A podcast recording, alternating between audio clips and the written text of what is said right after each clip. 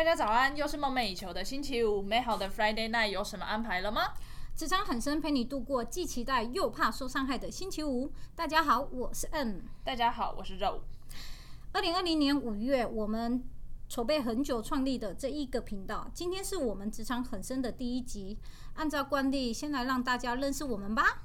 首先，我的 partner 是一位天天都不想上班、九零后的职场烂草莓，肉姨。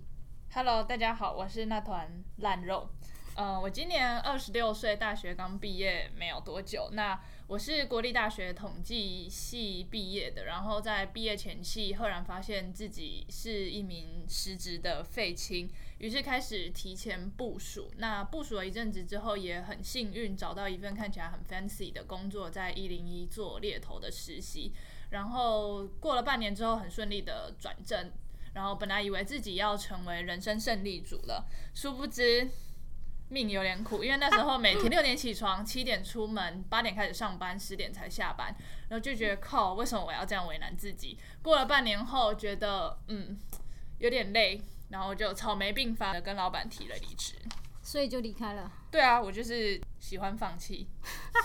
OK。对，然后呃，本来是想要回家啃老一阵子啦，但回家之后发现，嗯，妈妈也蛮烦的，一直逼我去考公务员啊，考研究所啊，考东考西。我想说，奇怪，我是读书机器嘛？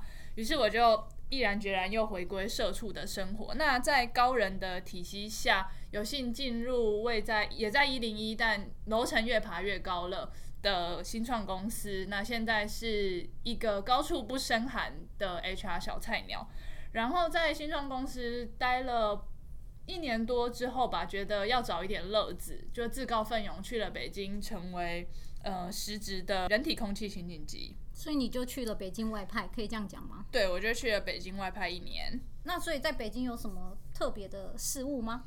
在北京，我觉得有两块吧。如果是呃分为生活层面跟工作层面，那生活层面的话，让我比较惊奇的是，每次在地铁上早上要去上班，然后因为北京其实人口很多，那个早高峰有一点恐怖。然后你一上地铁的时候是被推进去的嘛？那你一进去之后，后面的大叔就会问你说下吗下吗？那时候怎么样？车子才刚开，我心想说是怎样？是要下去地狱吗？这是。生活层面，我们过了一年，其实我还不是很习惯的一件事情。那回到工作层面的话，呃，比较让我印象深刻的是，就是那时候在面试的时候，我千方百计的阻止想阻止一个人候选人入职。那他的主管就跟我说：“这个没有问题，这是我老乡，他的底细我都摸透了。”然后过了大概十个月后吧，那个主管跑来跟我们说：“哎，这个人帮我把他弄走。”所以你是用什么理由把他弄走？嗯、呃，我就跟他说：“你的产出不达预期。”产出不达预期？对，就用这个理由？对啊。可是坦白讲，你跟我讲这理由，我也没办法接受哎。当然，我们不是那么简单的跟他说。你不达预期，一定是有拿出一些证据嘛？就是他在工作上的表现怎么样，怎么样，怎么样的不行。但员工基本上是不会接受的，因为他会跟你说，我老板就跟我说做 A B C D，那我也都有做啊。然后我没有功劳，我也有一点苦劳吧。但问题来了，其实社会跟公司都一样很现实，他不会付你钱来学习或是干嘛。你做完不一定是足够，你可能要达到一些我们既定的成果，并不是说你直接 deliver 就好。那所以你前后花多久的时间去把它弄走？呃，前后其实花我觉得出乎我意料的久吧，大概花了一个月左右。一个月左左右就是要把这个人给弄掉。对，要把这个人。那最后是什么原因让这个人愿意离开？最后这个人其实没有愿意离开，分手的蛮不快乐的。我们是请保安把他架走的。可是我比较好奇的是，我都已经跟你耗了一个月，我怎么会突然愿意在第三十天或第二十二天的工作天，然后我愿意自己跟着保安离开呢？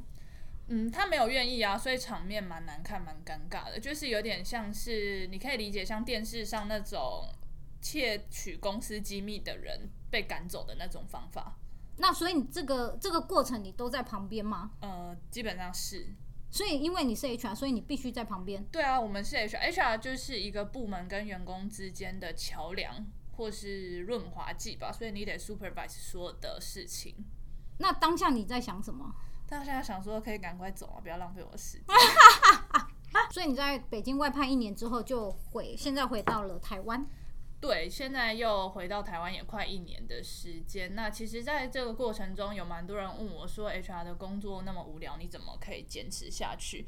那我觉得我跟别人比较不一样的是，我工作大概在新创公司三年左右的时间吧，换了四个老板，大概七八个月左右就会换一个。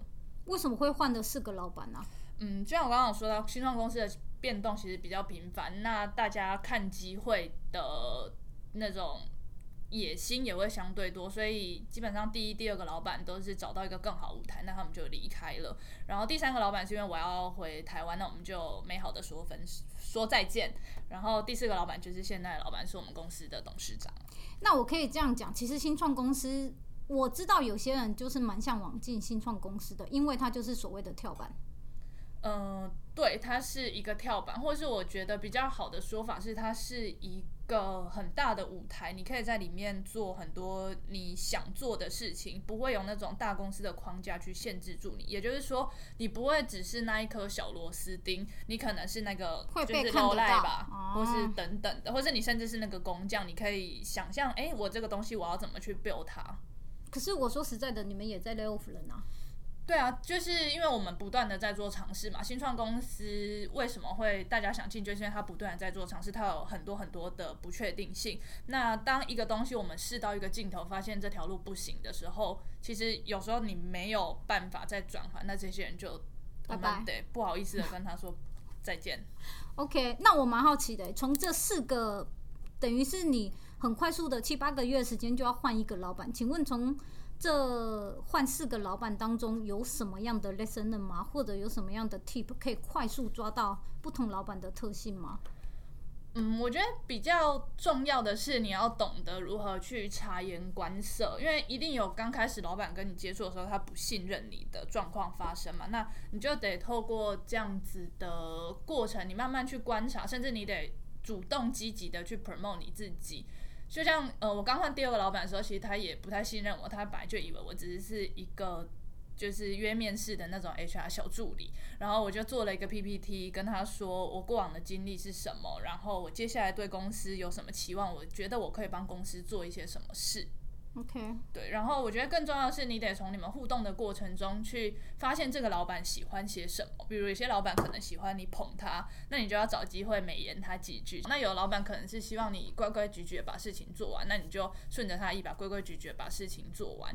然后可能会有些老板是希望，呃，你可以给他一些年轻人的 input，那你就得根据你的观察，然后告诉他说，哎，我觉得这个不太行，因为年轻人或者是新我们公司的人会比较希望是什么样子。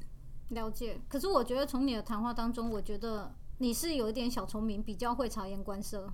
嗯、呃，对，我觉得是比较擅长向上管理。怎么样？哎、欸，可是我先确认一下，所以你在这新创公司前后大概多久时间？呃，大概三年了吧。三年是个门槛。对，就是门槛会比较明显，而且就是你得自己想。一些事情去做，你没有办法一直期待像普罗大众一样期待老板跟你说 A B C D，因为有时候老板也不一定确定我们未来的 A B C D 到底在哪里。那你目前有什么规划或想法吗？呃，然后跳槽吗？嗯，跳槽是还没有啦，因为我觉得在新创公司的发展性还是蛮多的。那我个人目前会比较希望的是，因为我是一个比较爱讲话的人，那我会想要往 B D 的路线去转。所谓的 B D 是 Business Development。对，因为我们公司在你的公司，对，因为我们公司有一些网红的资源，嗯、那所以你要当网红吗？呃，我也是有这个想法，不然为什么会录这个？不好意思，我们这种声音没有了，没有影像的哦。OK，fine。好，回到正题，就是呃，我们公司有一些网红的资源，那我觉得台湾有蛮多小企业或者是小的品牌、小的餐厅，他们其实是还不错的。可是比较可惜的是，在二代接手之后，他们其实没有这样子的 sense 或是这样子的资源去做这些事情。所以我目前在做的就是去 pitch 他们，然后想办法跟他们一起做 rebranding，一起做转型。不管是从产品的包装、从行销的策略，或是甚至做大一点，可能到通路怎么去卖这一些。其实那这样听起来有点像现在是很流行的联名的意思。就是这个得再评估，但如果幸运的话，也是可以把我放上去，我也很 OK。那你确定会卖吗？我会买水军。可是我我我的问题，我是想要知道，所以意思是说，像不管是吃的啦，或者是生活上用的那种小公司，然后你们是负责把它导入到你们的网红，就是直播，然后。吃播吗？使用吗？是这个意思吗？吃播使用为主，或是可能会有一点类似叶配文吧。这个还没有很清楚到底要怎么做，但我自己的想法是，可能动态、静态都要有，会比较生动。所以现在就是在 ongoing，对，还在 ongoing。所以现在就等于是你一方面是照常负责 HR 的大小事情，然后一方面的话就是负责新的 business development 这一块。对，是，可是这个听起来也算是你们公司新的一个方向。对，因为现在也蛮多，就是你可以看到坊间很多人也都在做这一块。那我们自己也想做这样子的尝试，因为我们网红资源相对于别人来说，可能又会比较丰富一点吧。OK，那这样大概是了解了。对，那说完我回到你，嗯、就是你身为一个八零后，我知道你本来是一个温室里的花朵，那请问是什么让你做出了一些改变？我觉得最大的改变是我到了上海工作。我在上海工作了四年，但也哭了一年半。哭？为什么哭？是上海很苦吗？我觉得应该是说我把我把社会想得太美好了。OK，所以你本来是一个活在真的是保护下的二百五。我觉得可以。呃，对，二百五不长眼的二百五。我觉得我我也没有小聪明去察言观色，是因为上海的工作，所以逼得我必须要去学会怎么去察言观色。那因为我在上海的时候，它是一个传产业，所以坦白讲，除了我之外，大家都是男生，而且都是阿伯们，他们不会因为我是一个女生对我特别的不好，或者是特别的礼遇我，所以变成是我刚去的时候，我发现原来哇，包含老板对我对我都是投以不信任的眼光，因为不知道我会做多久，所以在一开始的两个礼拜我。才知道原来全公司都是这么看我啊！这个是台湾来的小姐，也不知道可以做多久。而且因为不是在我背后讲，因为是在我前面讲，所以我就那个时候就想要争一口气。那所以我觉得上海改变我最多就是我发现没有人有义务来帮我，我只能靠自己想办法活下去。OK，那你活下去就是没有人帮你，那你活下去的方式是？那因为公司是做机器的，我也完全不熟，所以呢，我早呃工作时间是早上八点到下午，坦白讲，抬杠有时候要轮班啦，到晚上八点半，所以到了晚上我不用轮班的话，那我就会进工厂进进车间去看，学习每一道工序。我并不会懂得这个电焊要怎么做，那个电镀要多久，但我只是要知道，请问。A 步骤到 B 步骤需要多久的时间？因为我要知道是说我的货什么时候可以出，所以晚上的时候我是这样学的。对，但坦白讲，很多时候在工厂学完之后，然后自己就要回到宿舍哭，因为我也会太热吗？上海是夏天是指四十度蛮热的，因为我。就跟你一样，你会觉得为什么我要选择这一份工作那么苦？那我觉得我跟别人就是不一样，你们凭什么看不起我？OK，但是但是我也是，我后来也是领悟一个道理，因为他们并没有看到我工作上的表现，他们不会知道我这个人是怎么样。那你就是用行动去证明自己。我觉得就是用行动去证明自己。虽然我没有让别人看见我哭，因为晚上都是自己躲在宿舍哭。隔天大家问问你说：“哎、欸，眼睛怎么那么肿？是跟男朋友吵架吗？” 我都说水肿啊，不然怎么办？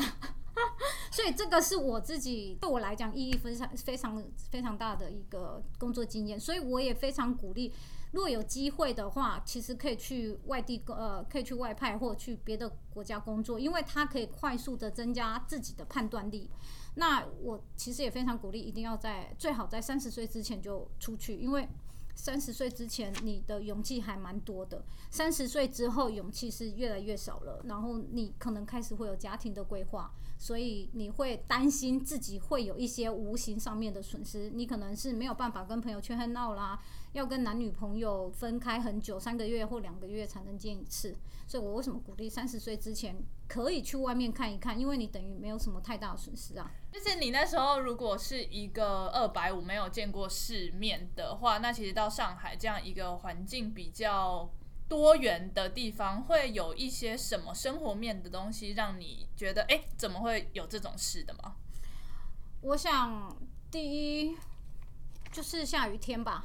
下雨天，下雨天你不能穿脚脚拖鞋去外面。哦因为你可能会随时随地踩到一团滑滑黄色的东西，蜗牛，它可能忽大忽小，你知道我在讲什么谢谢谢谢。那会有一些 这种声音吗？一定会啊，所以你黑黑的时候，你就会知道。脚要抬起来。对，那你就干脆不要穿夹脚拖鞋啦。OK。对啊，太可怕啦。所以这个是我自己觉得生活上面的啦。那你工作上面的话，我觉得更多。原因是？原因是因为。当地人的思维是跟我们不一样的，所以有时候一件事情的需求可能是这样，或者是你觉得你讲的很清楚，那也许对方在当时候不懂，但是他也不会，他不，他也不会当下来询问你，所以做出来的结果不一致的时候，你就会很无奈，然后心很累，然后他可能一天会发生两次。那你待下来的过程中有找到什么？Tips 去克服这一些不一致、不确定性。一开始就是突发炼钢。若是客户已经付钱，但是他客户急着要机器的话，我们急着要出货的话，我每两个小时就会把那组长叫来，我就要问他，请问到哪里？后来我发现，这也可以是唬烂的。唬烂？你说他们就骗你？对，他们可能是说在五个小时就好，其实八个小时后才有可能好。所以呢？我后来就每两个小时我就到车间一次。另外一种方式的话，因为有时候客户真的很急，他可能直接到工厂来要来，呃，直接来要你机器，我就会请组长过来。哎，不好意思哦，他问机器什么时候好，我告诉你，那些人通常会告诉你，我两个小时机器就会好了。对，跟你跟跟你私下问他会是不一样的。后来我就学到了，任何人都需要面子。任何人都很爱面子，所以呢，我另外一个学到怎么去跟当地人工作，或者是你要讲 social 也可以。我会就是当你很多时候可能端午佳节啦、中秋节啦，或者是年节会有很多供应商送礼物来，那我通常就会请。平常跟我很好配合的一些一级主管们，我就会来跟他说：“哦，我觉得你平常表现真的很不错。现在呃，是现在中秋节了或端午节了，要放假要回家了，你从这些礼盒里面挑一两个回去吧。那同时，假设是过年的时候，那我们可能会想要再多请个几个工人的话，那我就会顺便告诉员工说。”你能不能回你的老家带一两个跟你差不多一样好的员工？不要跟你一模一样，因为不会有人比你一模一样更好的人。所以就跟你差不多的员员工，那帮他呃，就直接把他介绍过来，也可以跟你一起工作。那你也可以带着他。那换句话说，你也是小升职了，变成一个组长或班长这样的一个一个概念。对，所以这个是在工作上面学到的。但是另外一方面，我想。可能要哭了吗？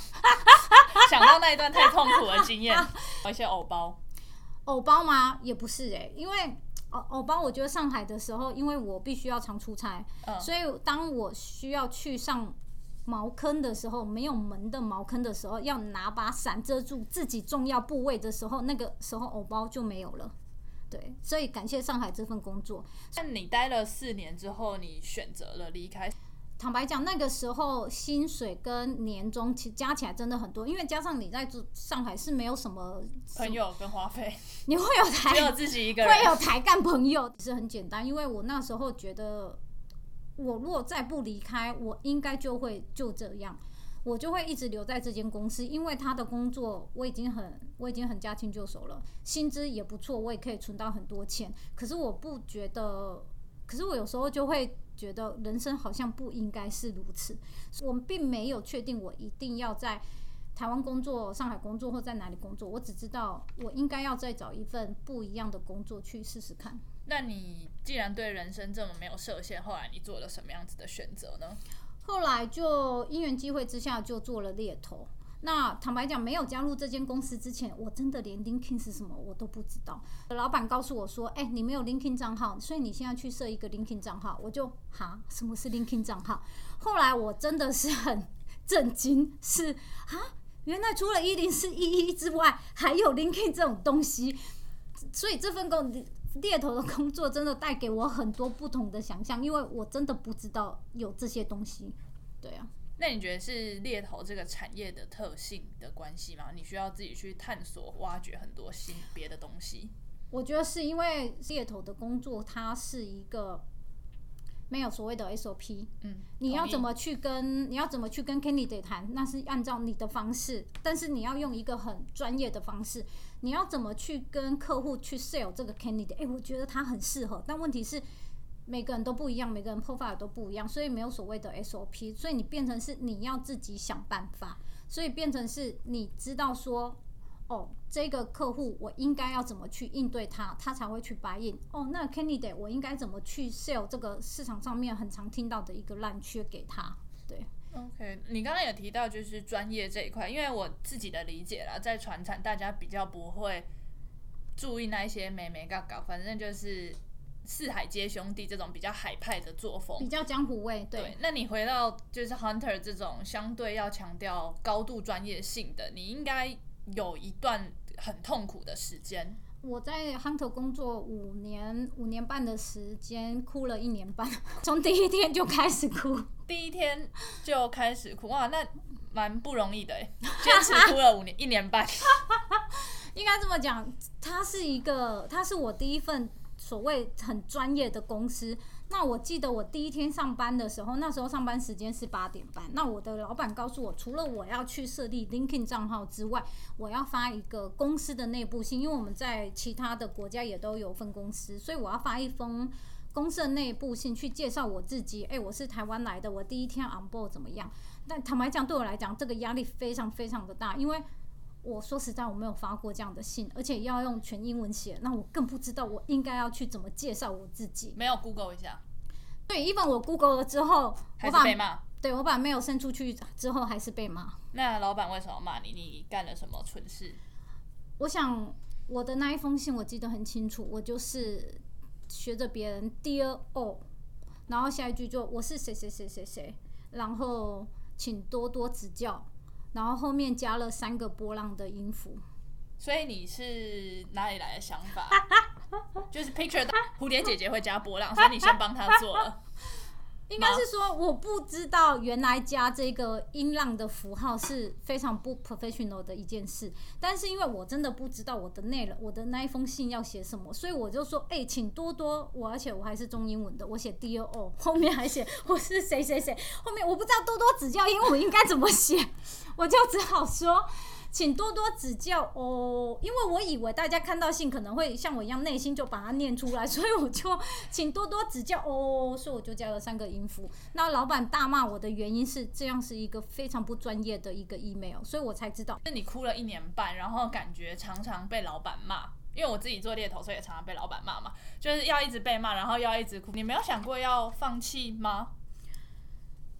呃，我放弃了。放弃了是不是？没有，应该是说。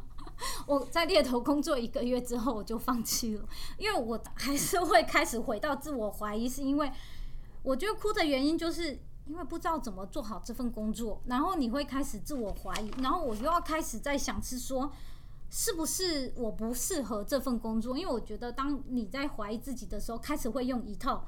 嗯，我应该不适合这份工作来说服自己，所以我工资我所以我在那猎头公司工作一个月之后，我就提离职。那你怎么跟老板说你要离职？哇，这个提离职我也是蛮紧张的，没有加波浪，是是但是我记得是我在，因为我是在十二月底 on board 的，过了一个月之后就是 CNY 嘛，过农历新年，所以我那时候农历年就打定主意一定要离职。